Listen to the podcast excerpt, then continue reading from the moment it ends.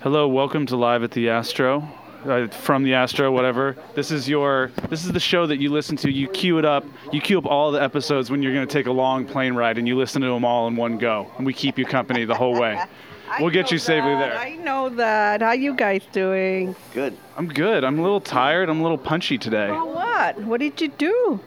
I just like stayed up late by myself watching a, a documentary series on Netflix. That is no fun, honey. You need company. But like my girlfriend's out of town, so I got back at like 11 and I was like, I'm going to binge watch Wild Wild You Country. are faithful to her. I am so proud of you. You, you are weren't the catting around. only faithful man in this world, I bet. Not you. and me. And you. That's right. I have my alibi. I was alone watching Netflix. Oh, yeah. That's not much of an alibi. Netflix, okay.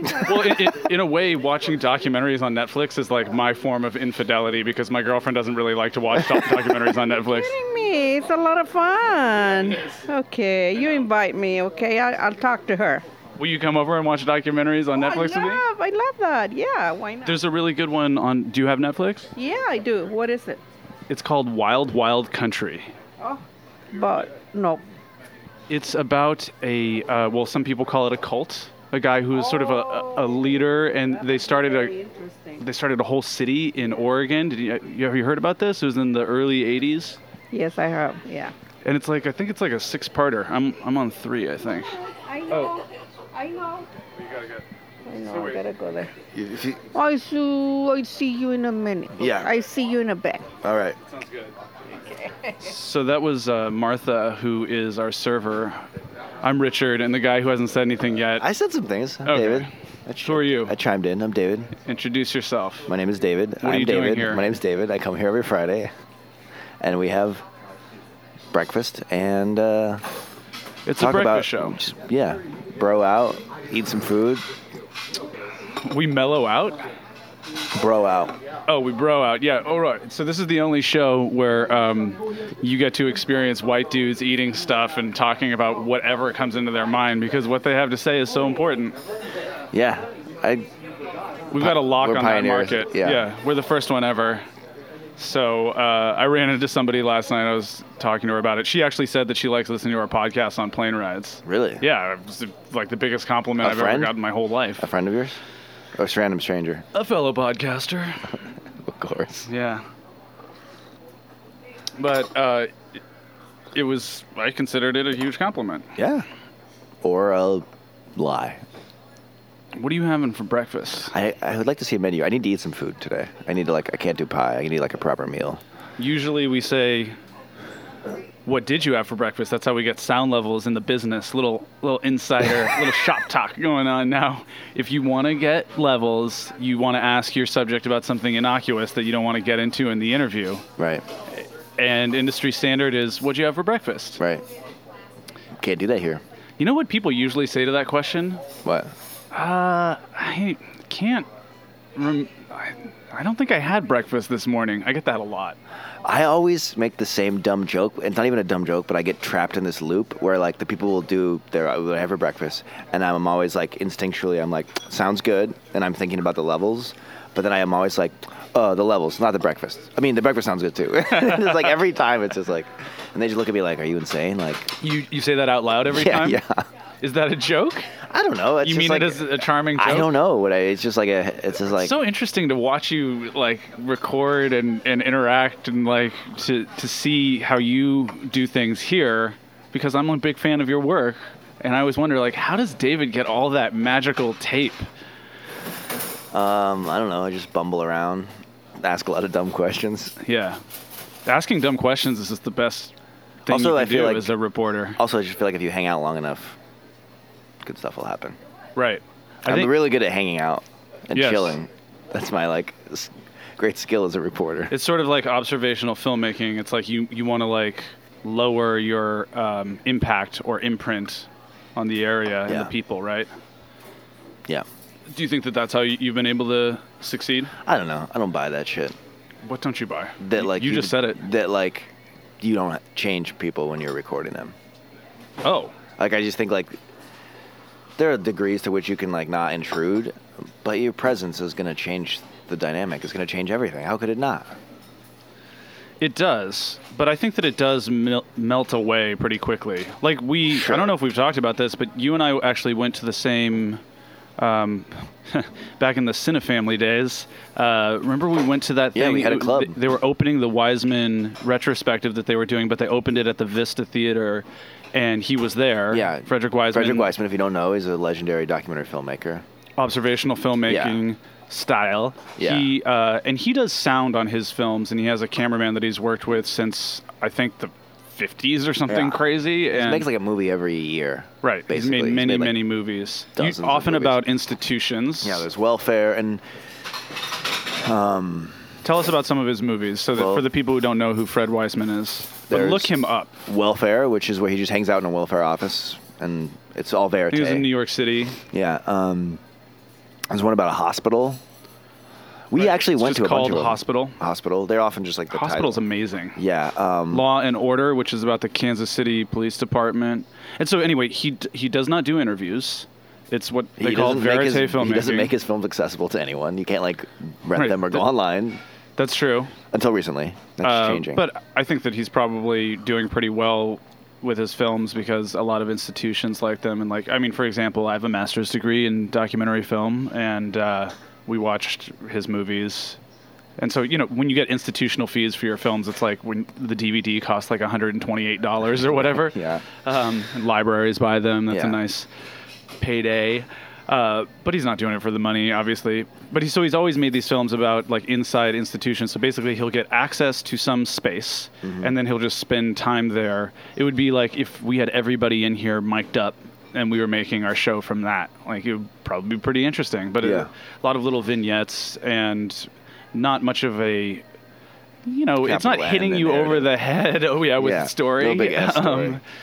but they're uh, just sort of capturing amazing moments and yeah, it's like putting this them together immersive artfully. experience where you like. Remember enter the a one about world. the monastery, E- Essen, Yeah. E S S E N E. I can't even remember how it's pronounced, but I think it was about an Episcopal monastery. Yeah. in like the south somewhere. But it was pretty. It was fairly liberal, I remember. Or no, there was like that battle because there was the one sort of liberal monk. What do you call him? right, they're Priest? monks. Yeah. And then there was the guy who was like chafed by the. T- My favorite moment in that film is when I can't re- even remember what the argument was over, but that inc- that guy who was incredibly stoic and very perturbed all the time, and we would have like a very close shot on him, and he was interacting with someone. It was over something entirely quotidian. It was like, you know, how many brooms should be kept in a certain closet, something ridiculous. And and there was they they were having a disagreement over it, and the the camera was, was on one of the monks, and I just remember him saying like, "Oh well, can you elucidate that for me?" And the guy was like, "Yes, happily." And then the monk says, "Well, then go ahead, elucidate." and he was and he sort of just like sat back and waited for Yeah. I don't know, just funny moments, Yeah. guys. Or when like the kid in New York City in hospital, like I think, he, Oh, he took LSD. or some psych- powerful psychedelic. Yeah. And he came in, and, and he was fucking freaking out. He was vomiting everywhere. No, he, he wasn't vomiting. He insisted on taking Ipecac, and the doctor was like, "Look, it's already in your system. You're Right, going to keep right, right, feeling right, this right. way. If you're just going to throw up." And the guy Right. was like, "Give it to me, get it out of me." Yeah, And so he yeah. had to throw up all over the incredible scene. But he was so childlike and innocent, and like the cops were just like, "It's okay, you're gonna Yeah. be okay." I mean, he had this long, what I imagine is they're black and white films in those days, but I imagine that he had like long red hair.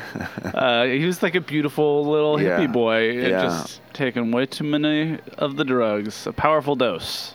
The other thing I remember from that is that that little girl, who In hospital? I think it was in Ho- maybe it was in Law and Order, who had been taken away from her parents, and she wasn't gonna go back to them, and the cop had to like be- Oh, be with her for a while. That was Law and Order. And they were- right, right, yeah. it was heartbreaking. Exactly. That, like she had been like abandoned, or for some reason, maybe it was like you know, she was being taken away from whoever was caring for her, her mother. That's enough of a sidebar in the films. Yeah, anyway. Fred Weissman, who now is in his 80s, was there He um, gave a talk. to give a talk at the Vista Theater to kind of introduce a retrospective of his work that the Cine family was going to do. And I remember, I think in response to a question, or maybe he was just saying it in his speech, he was like, within five minutes, people will just stop paying attention to the, the cameras and the microphones. And the way he works is very small. It's just I think it's just him and a cameraman usually, um, and I buy that to an extent. But and we've talked about this on the show before. I think with a camera it's so much harder, always so much harder. And a big boom mic, and you know it's just like the presence Yeah. is is enough. And I think that people are just more self conscious on camera than they are when they're talking into microphones. Yep. Tell us more. About what? I don't know. You're a famous radio journalist. Just like talk about your famous. craft. I don't know. I'm not good at talking about craft. I just feel like I do it. I just go. I do it. I have bad practices. I like stumble through Bad things. I don't- practices? yeah, I don't have like a system. Like I feel like every Oh. time I do a story, I'm like figuring out how to do it from scratch. I'm not. I'm not. I don't. I, I feel like people shouldn't come to me for advice about craft because I don't have it. Right. So sign up for David's transom workshop. You know, Teach everything. pay top dollar to learn radio from the master. Um, David does That's teach different. radio. That's different. he doesn't know how to use his Moran- Marantz, and he doesn't have any pro tips for how to get good stuff. So sign up today. Seriously though, you can still sign up for those workshops. Enter offer code ASTRO. Can we but do yeah, a I tie in think it's with not Transom? too late. I think it's not too late. No, I don't think Transom would want anything to do with this. but I don't You think just it's too don't want late. to tell Transom that you're doing this, because then they'll hear how, that you don't know how to use Marantz. well, we don't teach you how to use Marantzas in the class, so oh, okay. it's irrelevant. We use Sony uh, PCM M10s or whatever. they're- Yeah, BCM 10. Yeah. which yeah. I kind of know how to use. But again, I am I am merely an assistant to the master Rob Rosenthal, who is the master of radio. I don't think there's anyone who t- is better at teaching Oh, so radio you're than Rob assistant Rosenthal. teaching. Yeah, I'm Thank only God. the assistant. Okay. so I'm often there to offer a counterpoint in the workshop. Right, yeah, it's yeah. like, you know, Rob is like really good at being like. This is file management. This is how you set up a session. Th- You know, he's really good at like explaining the nuts and bolts, and then I kind of chime in and I'm like, or you could just say fuck it and make the script however you want. Right, yeah. And everyone's like, You don't need structure. it's funny. I'm like taking notes while I'm saying this. You know, I do feel like I am there to just sort of like offer an alternative, like another perspective on right. making things. Well, that's freeing. Yeah, and I just feel like I um, I often talk to about how to make it as a freelancer because that's something I have a little more experience at than Rob. Rob has always been someone who works within institutions, Right. so Does he work at Transom or? Yeah, he Okay. used to. He started. He founded and was the main teacher at SALT, S- uh, Right. Center for Documentary Studies, and he ran the radio program for I want to say like nine, ten years, maybe. Is before salt it- good? Do you it like was salt? when he was there, Oh, okay. but then there was a bunch of drama. I don't really know the details. It kind of went under. He's gone. Now he teaches at Transom. It's in Maine, right? Yeah, Portland, Maine? sure. I don't really know. Sure. Call it Portland. I'm not sure where it is. I yeah. lo- I love Maine. Maine But yeah, is I so think you can beautiful. still sign up. We're doing. I'm teaching two workshops this year. One on Catalina Island and one at the PRX Podcast Garage in Cambridge, Beautiful. Massachusetts. Cambridge, I don't remember the Massachusetts. dates of either one, but Come on down. sign on up. Sign on up. To It's actually really, if you do want to make radio. radio, it's a good way to do it because it's Yeah, seriously, sign up. aff- relatively affordable compared to the eight week long classes. And you, if you can get away from your life for one week, it's worth it. All right, here's what I'll say. There's no offer code, but tell them that Yeah. we s- sent you, and you know we'll see what can be done. Yeah. Also, you have to apply, and you might not get in. It's not like you can just sign up. They- so break out those cover letters, sharpen those pencils, That's kids. right. What did you write your college essay about? I didn't really go to college. You didn't? No. I flamed out my first semester. Oh, so you- you're not a college graduate? I am not. I didn't know that. Yeah, no. I made it through a semester and I had like a 1.2 GPA. It's not very high. I got an A in flag football. oh, Um, David. Weirdly, because I didn't take the final and they still gave me an A. What school were you at? Fine. Wait, first of all, what is a final in flag football? Oh. I don't know. I didn't take. it. I didn't show up for it, and they still gave me an A, which was a mystery to me. It would be so interesting to hear about what a final in flag football entails. I think it involved. I think you had to make a playbook. Okay. Oh, so it's a strategy. Thank Yeah. you, Martha. You're welcome, sweetie. Okay, what Yeah. do we have it today? You want a menu? Uh, Yeah, I'll take a menu. Okay. Couple menus. Yeah, I think it involved like. I think you had to just demonstrate knowledge of how football worked and make some plays or something. I don't know, but I I literally I would've just failed. didn't do it, and then I don't know. I, I feel like they just gave everyone an A if you showed up or something. I don't know. Thank, you. yeah, so my parents were like, my parents put my college tuition on their credit card because they couldn't afford to send me to college, and they were like, "You got a 1.2. We're not paying for your second semester of college." You can pay for college with a credit card. You pay for anything with a credit card, and I was like, "Well then," and I was like, "No, I'm gonna change. I'm gonna do Usually it." the route is student loans and has a far lower interest rate. yeah. I don't Well, Oh, it's know. just a semester. And I was like, I, I'm, I'm going to turn shit around. I'm going to do this. I will pay for it myself. So I went back and then immediately like flunked out. And so you actually flunked out of college. I got kicked out of the dorms. Because of your They said I was a GPA was so distraction low? to other students. No, because I was getting in trouble and having a lot of parties and building giant bongs and like. actually, they were hookahs. And like, we sort of became known as the. it's this- a water pipe. Okay, It was well, it's a water pipe. It was it was made out of one of those aquariums, those vertical tube aquariums that we think stole you've from told the me about mall this, and yeah. like turned it into this hookah and like it was kind of like legendary. Like people would knock on our door and be like, "C- "Can we load up your hookah and smoke with you guys?" You How- know? what was the diameter of the uh, cylinder? oh, I don't know. Like maybe like Like, did you have to breathe in through your nose and your mouth at the same time? well, there was four tubes that came out of it, and the first time we hit it, we hadn't let the rubber cement dry on it, so we just got like supremely fucked up on like rubber cement and shitty weed. But uh, this is really bringing things into yeah, focus. so this for was me. my college experience. Okay. Like what college? University of Northern Colorado. Okay, And, so, I, and in fact, I got I got in a bunch of trouble. They had like a point system where if you got so many points, you got kicked out of the dorms, and I was on the verge of getting kicked out. is that a state school or a, a public school or is it? a Uh, I think it was private public school. And so they were like, my punishment was that they ga- first I had to make these posters and put them up all over the campus that were like anti-drinking posters. This was in an effort to not get kicked out Yeah, this is my punishment. because you were drinking so much and you were underage. Yeah, And and um, so I made these Mr. T posters that said like, "Don't be a fool, don't drink in the dorms," and put them up all over campus. And then they gave me fifty dollars, and they said, "You need to throw a party in your dorm that doesn't have alcohol to promote like clean parties in the dorm." We're like, "What? This is insane!" So And we you're did. like, so I got like let's a, go buy an eight. I bought a mini. yeah, well, I definitely bought some weed with that money, and then also like got like a mini keg of root beer, and we just played drinking games with root beer. It was just so dumb. All of it was dumb, and they kick- and then eventually I like it just. like beer pong with root beer. There was actually this amazing moment that happened.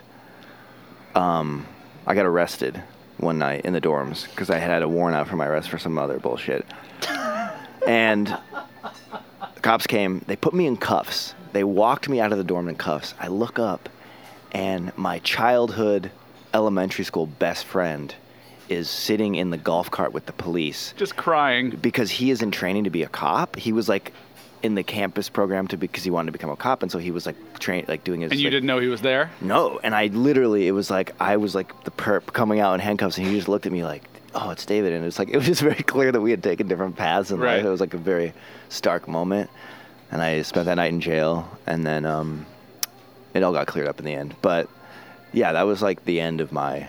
After that, they were like, "You got to go." They kicked me out. They let me stay in school, but I just wasn't going to my classes, so I quit and took a job as a cashier at Home Depot, and At Home Depot? the rest is yeah.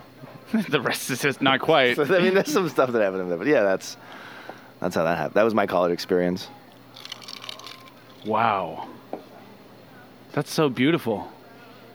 Yeah, that, that's, that's how my parents saw it at the time. They were pissed. I still feel like I need to pay them back for that tuition, semester of tuition on their credit card. But but the other I so mean, you've turned out really well. they sent me a bill for the second semester, and I never paid it, and it just vanished. That debt just disappeared after. I know you years. keep talking about how you amassed all this debt and then it just went away. Yeah. Because you it like you I took too ignored it. long to pay it back and so therefore it Well, got forgiven at some When I was reporting on the economy, I learned that because this is something you could this is a teachable moment. Teach us how to get out of debt. I don't think this is like repeatable. Um, but I learned that if you respond to creditor, whatever, like if they if the creditors or whatever contact you and you respond to it in some way, even if it's to say I can't pay this, it like resets some clock and you've acknowledged the debt. And so, I think if you just don't acknowledge the debt, also it helped that I was like living in a van for long stretches after that and didn't have an address, so there was no way for them to contact me. Eventually, that debt, I think after a certain point, they just write it off and they I think at some point it just becomes it doesn't make sense for them to pay a collection agency to come after you because it's clear that they're not going to ever track you down and pay it and so I think they just the debt disappears. It's my theory because that's what happened with me. And I ended up having better credit than my wife who had like did everything by the books. And Right. Have you considered doing a story for Marketplace about this? I did. I pitched it to to my editor when I was reporter there, Marketplace, David's former place of employ. and then he Business just and like economic very show? quickly explained why I actually on paper should have good credit, and he was like, "It's not a story." I was like, Okay. Oh, really? Because I never had huge amounts of debt. Like I But, would. I mean, it's a good story. It is a good story. The story is what you just said, Yeah. and then the numbers are just what Right. give you a reason. little more time? Do you want You, some time? David? I, did, I haven't even looked at the menu yet. Sorry. I, I Take guess your time, see? three more minutes. Oh, no okay, problem. see you in Just three wait, minutes. if you wait. Well, are you gonna do something savory? I some think I need sweet? to. I, I- I had like a big day of meetings, so I think I need to like you get some want to food split a in me. BLT? No, I only like BLTs. Really? Yeah, Fine. don't don't be offended. what do you want to do? I mean, the thing I never want to do is like eat your meal here. The thing I never want to do is eat a meal here. Welcome to Live at the Astro. I'm always just want to get pie, but I, Well, that's why, I mean, that's one of the reasons I like splitting something is so that I don't have to be responsible for eating an entire yeah, let's thing. split something. What do you want to split? Whatever you want. I ate something earlier, so. But you still want to split something? I mean, yeah, I like have a little something. Or you can just order and I'll not have anything. Or I would do a, a waffle combo with the meat and the egg. I know that's boring and we've done it a bunch of times before. I could do that. Is, is that enough for you? Yeah, Okay. let's do it. Waffle combo sausage. Yeah. All right, done. How do you want to do the eggs? Are you going to eat them? Probably one egg. Maybe scrambled. Cool. Because they tend to, sometimes they get ignored for a while. The and I think it's strategy of better to ordering here is, ignore like, how do you scrambled order eggs. Or Yeah. like the thing that's not the worst terrible food. yeah, ordering here is like a triage situation. Yeah, because my, my instinct, my urge is to want to try all the crazy menu items, but I just know they're not going to be good. We really got to start recording this podcast at night so that we can like have a beer and eat something, you know, so that we're not early morning All right, or, or I'm morning down. stomach. Let's ask Martha when she works evenings. Okay, cool. I hate to do this without Martha. I would too, although we have We did. We this did. Wasn't as good. when we banked one. You have any out of town trips coming up? Yeah, I'm going out of town this next week. Like so a week from today you won't be here? Probably not. I might. We don't know what day we're coming back. Thanks for letting me know. Uh, I just remembered now that you said that. Should we talk more about your life? That was interesting. I didn't know all that stuff, although it's probably in the unmentionable story about your life that I've listened to. Some of that stuff is in there. Some of it isn't. I mean, some of it gets reduced to like a single line. That's like I got kicked out. Do you of have any college. friends from your college experience? Yeah, I do. My friend Brady. People who you met there who you're still My in friend touch with? Brady, who lived in, we, so I lived in this dorm that I kind of, I don't blame the university, but it was a really dumb thing on their part. All the people that were late turning in their housing applications got put in this old house that they converted into a dorm. So it was like already So like all the bad all kids. the- just like fuck Yeah. us. Also, how you know how I ended up going to that school? I applied to two colleges, two universities from high school, and I got into UNC, and I never heard from the other school.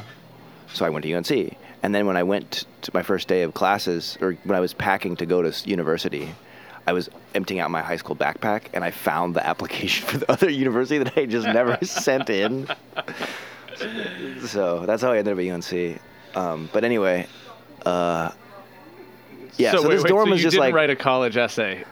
I probably had to to get into the other school. I just Makes don't sense. remember what I wrote. generally part of the application process. I for mean, the only any reason that I got university. into school was because I had good test scores, good um, just raw intelligence, ACTs, because my GPA was not very good in high school. right? But I had to, it's, it was like a grid, you know, and if like you got high enough on the ACTs, it, it like made up for your shitty GPA.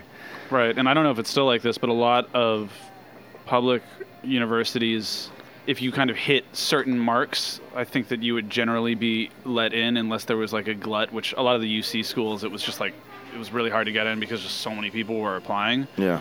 and they had other you know things that they were trying to do and out of state, blah blah blah blah blah. But I remember something about that. Certain schools, if you have the certain GPA and the test scores, you're supposed to get in. Yeah, I got in. And I lived in this dorm with a bunch of fuck ups, and we just partied all the time.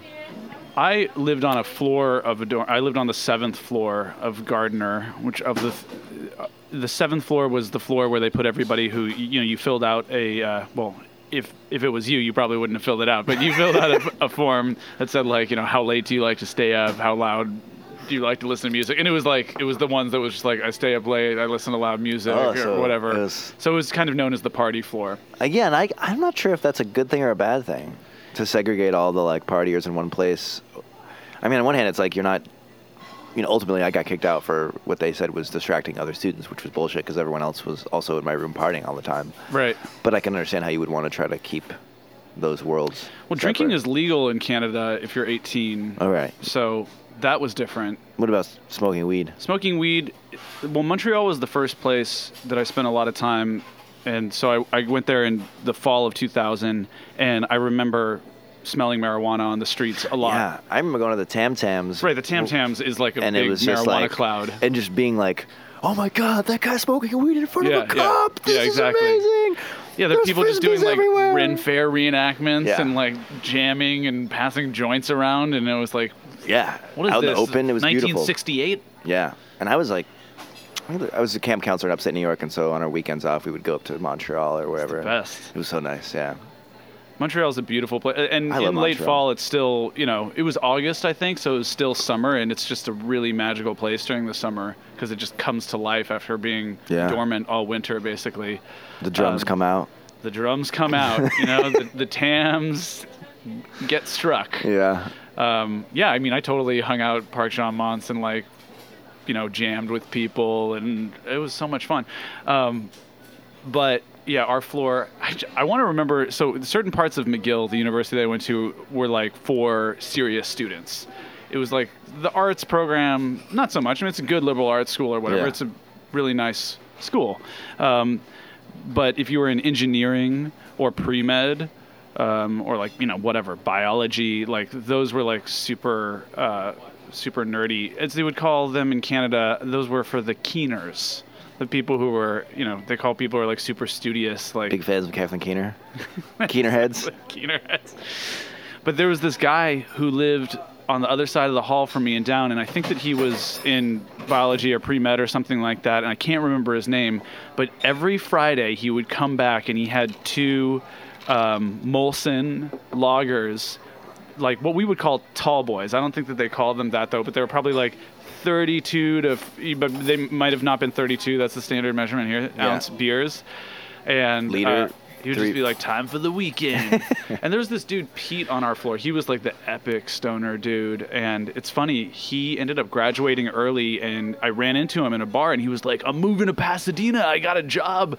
I think he got a job at like the Jet Propulsion Laboratory. And I was like, what? like, and I was like, I'm going to space, man. exactly. But Pete was like the epic stoner. Um, yeah, there were a bunch of like fun stoner people on my floor. Man, this is so funny to even think about this because it's such a bi- it's Are you like, friends with any of those people still? No, um, no, I don't think I'm in touch with anybody who was on my floor. It was also there was so there was an elevator and, and staircase in the middle of a tall building, and the the sides of the floor were also. It was like the, it was factionalized by floor and also which side you were on. It could be a totally different vibe. Um, and I think that might have had to do with the survey a little bit too. but our side was like the one. But no, I can't remember the girl who lived next to me, and then there's someone else who moved. Man, I can't hardly remember anything. I think I'm like Facebook friends with like one person. The thing is about uh, my experience is that like it was in Canada, and and at the time like nobody in Canada at least had cell phones. Like hard, like like two of my friends had cell phones by the end of my college experience, and then you know when I moved, like then I didn't stay in Canada, Yeah. and I wasn't from Canada, Right. and I you know it didn't have the same kind of connection that like I saw my American friends having because it's like. You know, you grew up here, you go to school there, you live in an American city, it all stays connected Yeah. but less so with Canada. But I still, I mean, I do have like really good friends from uh, like my years there. Some of them from McGill, some of them not. Like, I mean, one of my really good friends, James Braithwaite, who was visiting me recently, who I've talked about on the podcast, was just a guy I met having a snowball fight. Yeah. And my friend Richard Woodall, um, I can't remember where I met him. Man, I don't remember any of this stuff.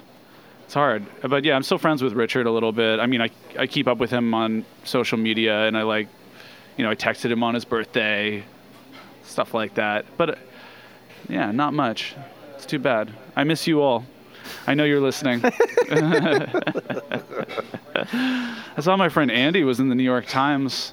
Um, there's this guy, Little Andy. He was like, you know, six foot five or something like that, and he wore a big cowboy hat and he had long red hair. And I met him in like philosophy class, and he had a country band, and I was in a bluegrass band. We played music together, and he was just in the New York Times talking about Leonard Cohen because he's been doing all these tribute shows to Leonard Cohen since yeah. he died. Um, and Andy was like, he like knew where Leonard Cohen lived. He used to like give directions based on where Leonard Cohen's house was and stuff like that. Um, should we have a call in? Someone calling us? Well, Braden just texted me because he's a millennial. So It's not a. Te- you can't text into a. I know. a podcast I'm going to tell him to call. Although this will probably be my first phone call with Braden. ever. Probably. You've I never think we called probably your own only friend? text. Well, I, I mentioned that I flaked on him this week. The only reason why was because we were Instagram messaging about something, Ah. and then I like didn't check for a few hours, and he's like, "Hey, I'm headed over," and then I got it like five hours later or whatever, and I was like, "Sorry," I. But that's that's the world because need to turn your notifications on, man. Are you gonna quit Facebook because this whole Cambridge Analytica business? Probably not. I've been thinking about it. Facebook's good for getting in touch with. I just feel like I sources. have certain friends who I only keep in touch with through Facebook. Also, I ne- I'm never on And it. you're not ready to let those g- people go. I'm just never on it, and so it's like. Also, I heard this guy say that like, look, people quitting Facebook isn't the, gonna solve anything. It's like what you need is like strong enforcement from the law to like you stop need a this from digital happening. Like, bill of rights or whatever. yeah, like you leaving Facebook is like not gonna Y- solve totally. the problem. I mean, you can you can leave because you don't want your data harvested for personal reasons, but if you think you're leaving because it's like you're gonna fix this problem, it's like that's so probably I, not I the left case. for two years, and when you leave, when you like try to cancel or delete your account, no matter what you do, it, like you end up at a page that has a no, uh, uh, form on it that says like, okay, great, feel free to log back in anytime with this email address, and it'll all still be here for you. So it's basically just like logging out. Yeah, I also feel like I, there's But that some means things that they're not going to be collecting the data f- from this point forward. So Right. there might be some value to that, and if a lot of people did it, um, might be nice. yeah. And also, I mean, my mom's line about Facebook is it took me 18 years to get out of Memphis. Why would I want to go back? and like, I mean, I know that's not the world that we live in, really. You know, our Yeah. generation, but Yeah. um, still, there is something. I think there's a romance to being able to like move on from periods And have a in clean your break. life, which we kind of gave up, like Yeah. somewhat electively, but also the world just changed during our growing up. Um, but those who are younger than us probably never had it. You know. Yeah. I remember when, like, I learned how to type, and you know, it was elementary school. We would have like typing class, and they would put like a piece of paper over our hands, and we would have to learn how to use the home row. And I and I didn't want to do it because I was like, I don't, I'm not a typing type guy. I'll get out of this somehow. And Yeah. then when like started using email and the intranet at my private middle school, I was like, I'm gonna get out of this whole email thing. And, you know, like. This isn't for me. Right, exactly. I don't need a Hotmail account, and then you know, here we are today. I'm on every freaking. You are thing. blowing meetings with people because you're not on Instagram enough. Exactly, blowing meetings. So yeah, I Get-togethers. told Braden to call, but he hasn't. I will see. I thought it would be fun if we had another call-in seg. Sure. Oh, do you have your phone on you? Because I'm wondering if Nick White is going to call in. The elusive Nick White. I think he's in meetings, so he might not, but we'll He's- see. He We have- telegraphed that he probably wasn't going to call in. we have a bunch of meetings today at the station. I'm actually getting a little peckish. I'm hungry. Yeah. I haven't eaten. I uh, woke up too early. But yeah, so I'm watching Wild Wild Country on Netflix. Have you watched it? I haven't, but I did hear the 99% invisible story that preceded it. Right. You mentioned that to me and we brought it up the other night. Yeah. I'm sorry, I don't remember what I said to you two nights ago. Can't It's all right. remember. I'm, that's the story Oh, of we my had life. a great dinner. We had a well, you, not Yeah, to we make had- everybody jealous, but David had me over for dinner this week. yeah, it was fun. It was really, really nice. I got to spend some time with Faye, Yeah, my daughter. the best three-year-old in the world. She, was wearing a dress, which is A princess dress. I said, "I love your dress," and she said, "It's a costume." Yeah, she's really into costumes. Well, she's into a costume that she And wears she's all into the her time. sword, her little And her- she plastic sword. loves to kill bad guys. which she like she doesn't sheath it. She like props it up in like the legs of a stool that you guys have, but it's kind of like sheathing it or like putting Yeah. it back into the The stone. The stone, right? Yeah. Um, and I understood 15% of what she said probably, but She talks super fast. She, She gets talks super excited around fast. company, and so she's like, "Ah, I know I love it. Yeah. She's so adorable, and she definitely does the thing that uh, I've seen a lot of kids do, where she's just like, because they're so used to. I think adults like giving them instructions. They like to give instructions back Yeah, when yeah. they're feeling comfortable enough. They're like, okay, here's what's going on. yeah, Mom, y- you're not gonna sit down. yeah, But like, Richard's gonna sit down. But not there. Yeah. And uh, then we're gonna talk. And it's just like, okay, great. yeah. Um, I think she gets like a kick out of that, probably. But you made her this beautiful grilled cheese with Bub and Grandma's bread and American cheese, which is such a amazing combination. Yeah. I It's, loved that grilled cheese. it's like the highest of the highs and the lowest of Yes, the lows in food yes, culture yes, together. because the bread we've talked about it before, but it's so good. The bread is the best. It's this beautiful bread that's made in Los Angeles, and um, and then American cheese. Which is made, I'm sure, in a factory somewhere. In fact, I think that this is. If it was organic American cheese, but it was still American cheese. Is there organic American Yeah, cheese? right over here, the Whole Foods. What does that mean? They don't spray the cows? It's I don't know. It's like I thought it was all chemicals anyway, so Right. I'm not really sure what it means, but I mean, the coloring alone, yeah, that's not natural. that's not organic. There's nothing organic about that color. But it says organic? Yeah, Interesting. it's probably a that's- trick just to get you to pay more. Totally. I mean, but- certified organic, a lot of people have poked holes in. Yeah, in what that means. Look elsewhere for that. You're not going to get any expertise or information on this show. But you like spending time with us. That's why you're still listening. Think about that. yeah. We had some borscht, had some grilled cheese. But that you no, made a good salad. I think that that was my favorite delivery device for American cheese that I've ever had. How else do people eat? how- how- Is there any other way to eat grilled cheese than as a sandwich, or eat eat American cheese than in a grilled cheese? I never eat American cheese. I never have. Ever. And I mean, I have it on burgers when I get burgers at like classic burger joints or whatever. And a lot of people prefer American cheese on their burger. I Texture don't. is so good. The t- the t- there is something about It's the like texture. gooey. Hmm. But if you looked in like my childhood fridge, there would never be American cheese. yeah, I think we had very different fridges growing Um, up. Oh, really? Yours would be full of slices. Remember that Simpsons where Homer is just like eating like it's like 99 slices Yeah. of American cheese, and he's like counting them, and then he stays up all night. I don't remember that, but Oh, it's so good. That was a good description too. yeah, you so nailed you it. had a lot of American cheese growing up. yeah, I mean, if I made a grilled cheese in my house today, it would probably be sharp cheddar, or yeah. I do. I know that's how I normally make grilled cheeses. But when I'm doing, uh, if I do, for some reason, if I'm gonna have grilled cheese and soup as a meal, I always want it to be with American cheese. it's so good. And yeah, you made borscht. I brought a salad. Yeah, some really good wine. Right, you wanted me to bring wine because you're getting curious about wine. Yeah, I mean, I just like drinking wine, but I don't buy it. Right. So it's nice when other people. Hello, Not Martha. yet. We're ready. let's we're ready. Do it. We're ready. Ah, Okay. Hello. Hello, Martha. So, what's on your mind today? I can't tell you, honey. Oh, really? Can't tell you. If I tell you, I have to kill you. This Not is for the last podcast? episode. When we're Not ready to do the even, last honey. episode, then you can tell us and kill us, and that'll be the end. When we do when we do the last one, you oh can no tell no us no what's no on no your no mind. no no Then- no no! I don't want I don't want to kill you yet. Yet. Thank you. I took exception to that I'll kill suggestion you- as I'll well. kill you with love, honey. Oh. You Okay. do every Thank week. you. Uh, You know, a lot of people tell me that one of their favorite parts of the show, or their favorite part of the show, is you. are you kidding me? No. Oh my Fans. God! I have fans. Yeah. You know they they filmed uh, uh, Tuesday over here. Oh, they did. What were they filming? Cagney and Lacey. Remember the sh- the Oh, yeah. series? They were doing a from remake the of it? 80s? Yeah. Oh, yeah. Huh. And Wait, guess what's who the was series? in I it? don't- think Cagney know. and Lacey.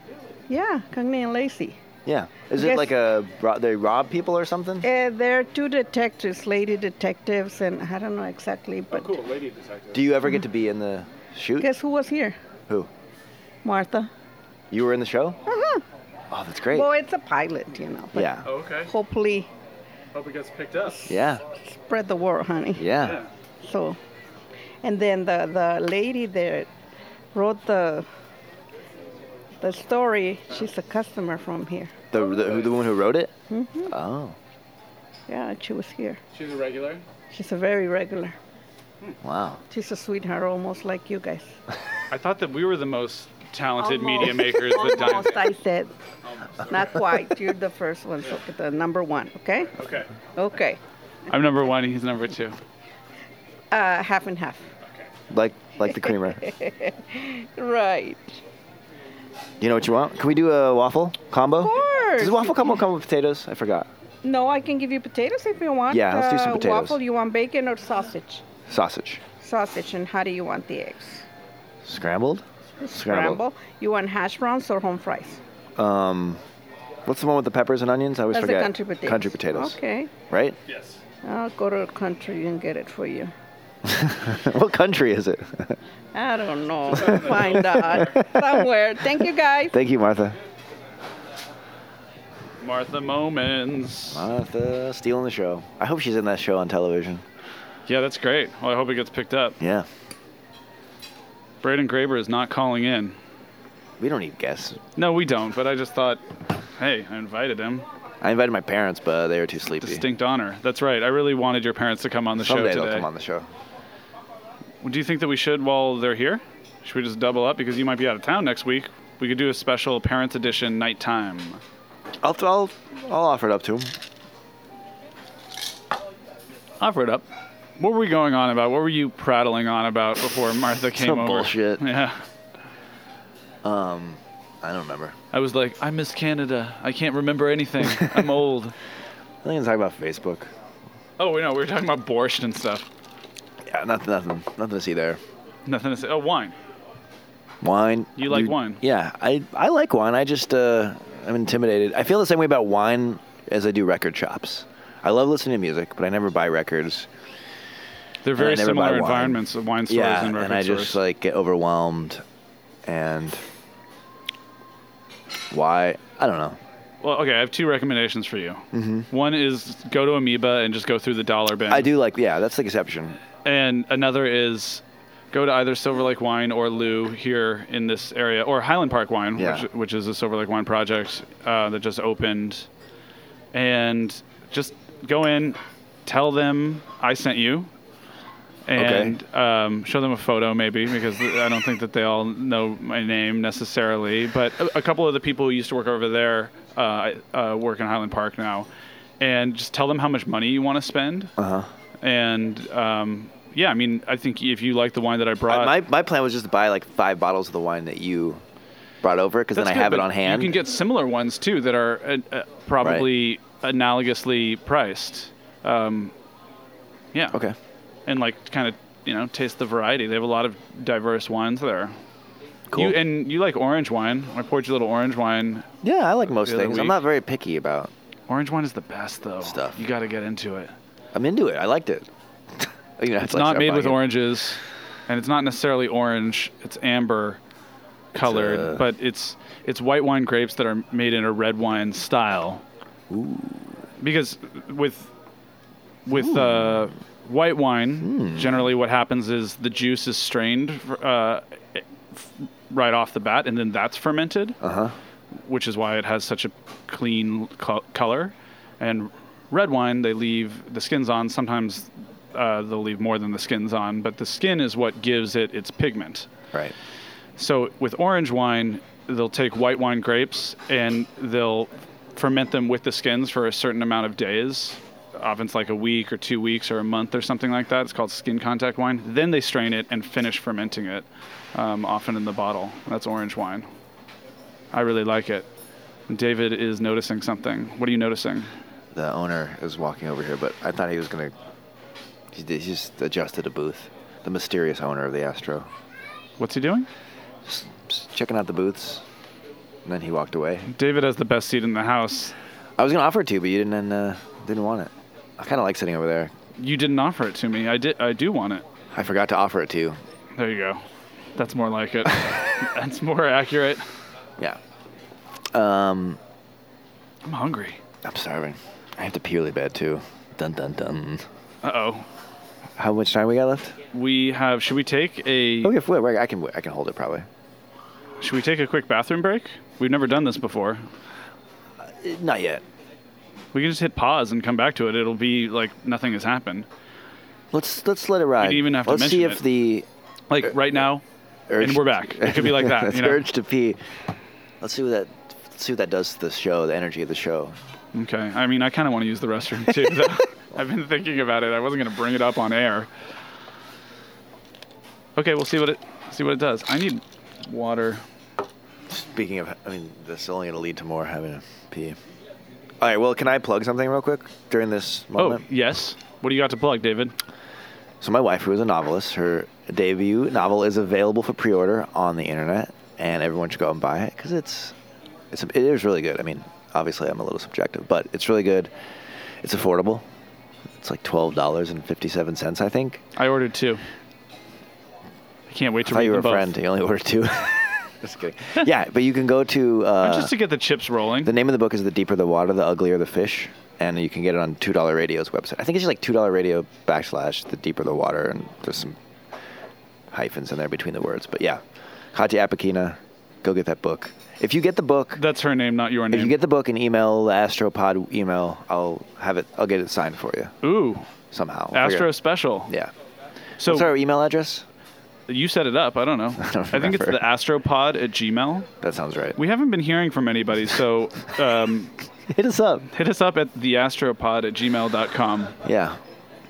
You've spent all this time with us. Yeah. Let us spend time with you. Yeah. That's my only plug for the week. You got any plugs?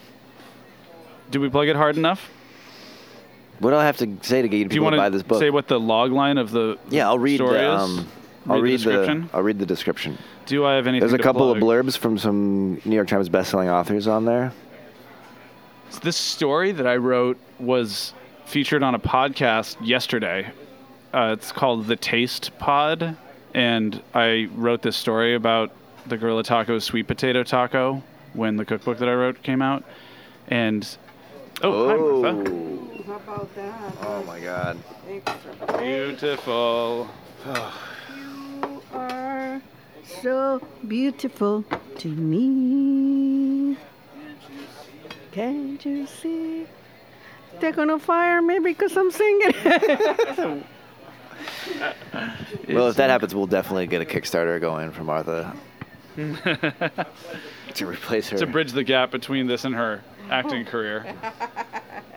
I better stay working here, huh? Hey, do you- my career, Fred, you dance my too?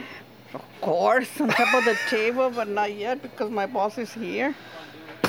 Look, he knows me that I'm crazy, but do you do you work any evenings during the week?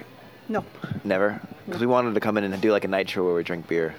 no, sweetie. All right, some other time. Let's have to drink beer in the morning. Oh no, if I drink a beer, I'll go crazy, Oh, really? more crazy than You don't drink? a drink. Forget it. You don't want to see me drunk. Just kidding. I don't drink. Uh-huh. Martha? yes, sweetie. May I have some? Of course, I'm gonna bring the water for you. Eh. So let's butter this waffle up. Yeah, you know the rule about the butter. Leave no to the butter left to the. Leave no butter left unspread.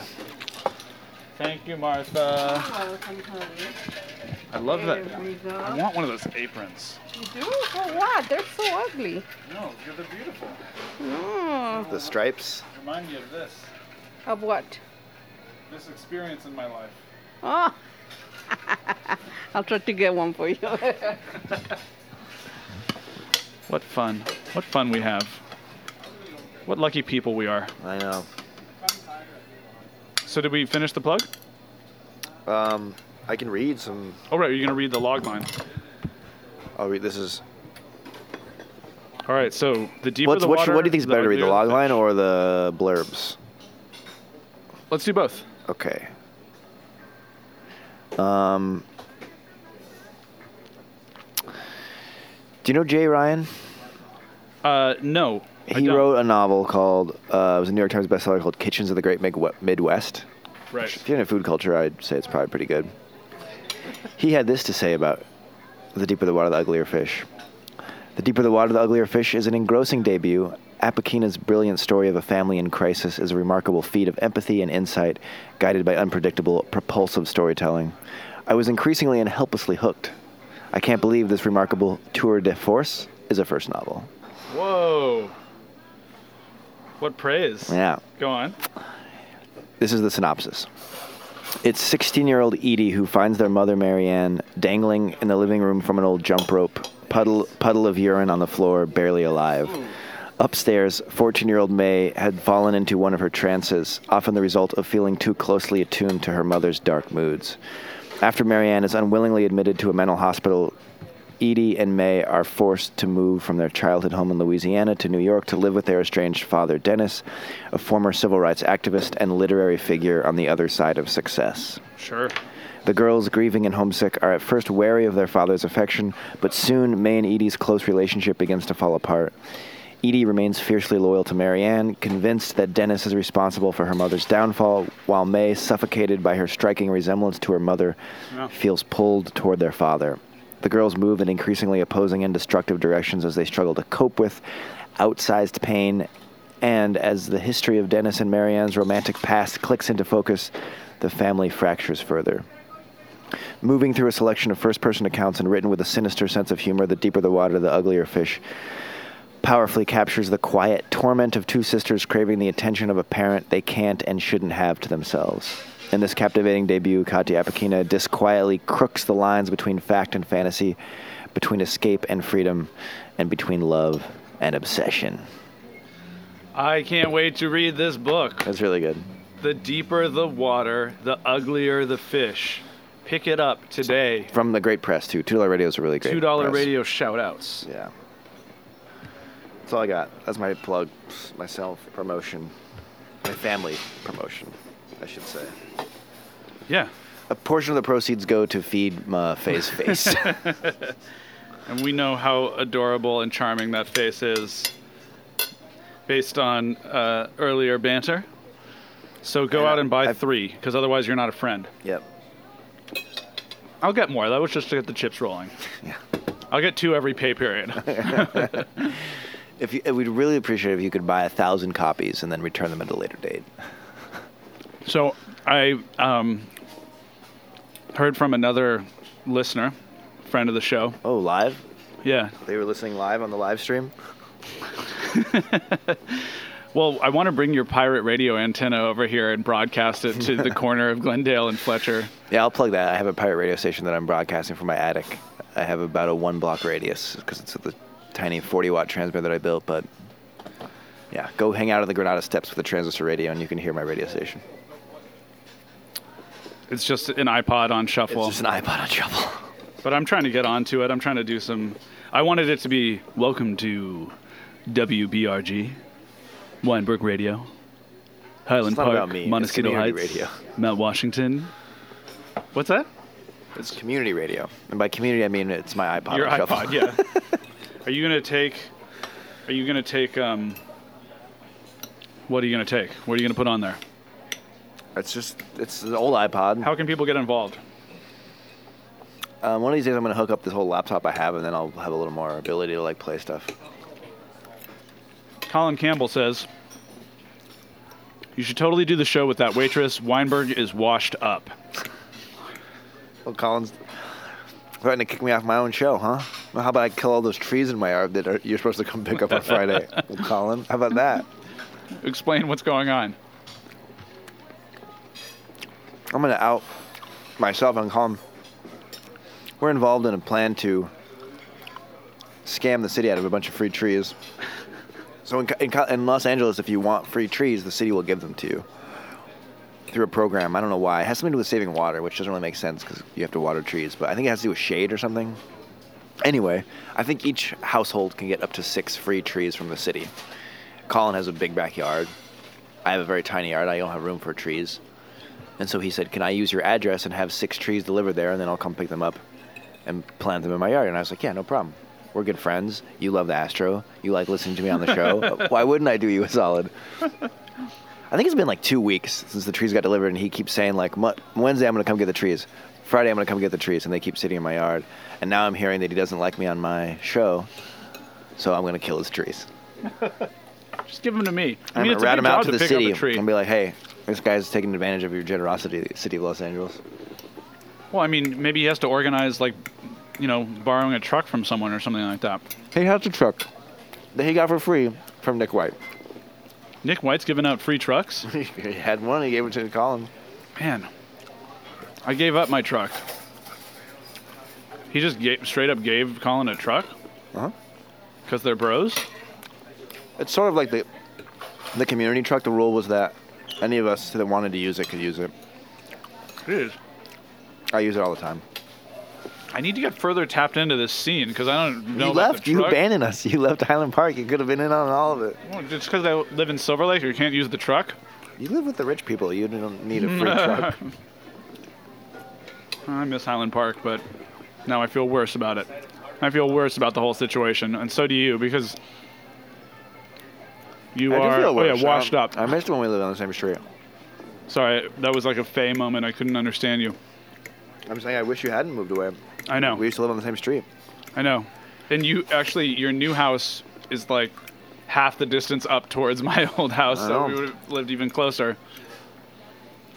Well, I wanted to hang on to it, like sublet it, um, but I was told by my domestic partner that that would entirely be my responsibility if if I wanted to do that, and I just knew that I wasn't Can you quite. up sublet for an it. apartment you don't own? I guess I mean, people in New York do it all the time. right. And like we got in when the rent was still very cheap, and it's a nice place. Just a little hot in the summer months. And those first two summers were really, really hot and really long. They weren't summers; they were more like years. it was just like two years of unbearable heat. Well, yeah, no. Colin just fessed up that he ate a huge breakfast, and so because we were supposed to get lunch, um, but I So ate, he's ate a huge Talking breakfast shit to too. me, bailing on you, Wow, this is really a uh, trigger for you. This call. just trying No, to no, no. manufacture some drama. well, you did the thing To where he heighten was the like, tensions of "I the had a show." big lunch, but I, I can still meet up." Oh, well. I've I'm just sorry. been- I'm sorry. I, I've been trying to meet up with him to, uh, you know, because I want to get onto the the truck timeshare and like, you know, I'm trying to be a guy on the scene. Um, no, I, I hope to still meet up with him. So I mean, we're if you want to borrow the truck sometime, I'm sure you can. cool. I'll just ask him that at lunch today. First order of business: Can I borrow your truck whenever I want to? I don't have any reason for it, although, you know, maybe I'll maybe I'll steal his trees. Yeah, you can borrow his truck to take the trees from my house. That's beautiful. Poetic justice and irony. so usually we have this uh, sound effect where the ice comes out of a bucket into the the big ice thing. Is it even? What is an- that called? Is it even an ice? Is it even an Astro show if we don't hear the ice drop? Maybe we, we have to wait until the, the roll ice to- drops. well, yeah. We'll go as long I mean, I think it's as just a it sink. takes. Looks like just a sink. It's just a deep sink where they dump. I mean, that ice. looks like a cooler thing. Right, there's a cooler thing with the, a door on it that keeps it closed. And there's one of the actually the engine on the uh, the milk machine, the Silver King milk machine, just kicked into gear. It was one of those things with that kind of heavy uh, metal handle. Why that- do those milk machines have those giant bell-shaped solid handles? I don't know. It's odd, but it's it's a satisfying way to pour milk. I, I think Is it to keep like Well, okay. weight to keep it There's from- a huge amount of milk in there, right? There's like probably a few gallons of In a milk. bag, I'm there's assuming like a bladder five of milk. gallons, right? Exactly, of milk in this like refrigerator thing, and then there's a handle and anyone and like a, spout. child of our age probably had them in elementary school, right? Right. I had them at boarding school, I remember. And I think that it's because you'll have to open a fairly large, you know, like I, I imagine the system inside is something like, um, you know, kind of looks like a trap door or something like that that, that gets slid aside for the milk to come out. And just a certain amount of uh, energy is needed to make that happen. Physics. But why would the weight? I don't know, speculate it in our remaining moments. If anyone out there has any deep knowledge of how milk machines work, could you send us an email explaining it Yeah. so we don't have to Google it? At the astropod at gmail.com. Yeah. please rate and review us on Look, iTunes because that's what people say We to do. won't respond to any emails unless you also forward a receipt for purchasing my wife's book. that's right. The deeper the water, the uglier the fish. Out on two dollar radio by Katya Apakina, A P E K I N A. Get it today, get it often. Any words of wisdom to leave us with? Is, what we, oh, is this it? Yeah, this is it. Oh, wow. Counting down the seconds. I just can't wait to pee. That's right. So it's a bathroom break for us, and for you, it's it's a Get break on with your from life. inanity and bros eating food. Sorry, deep apologies. See you next week.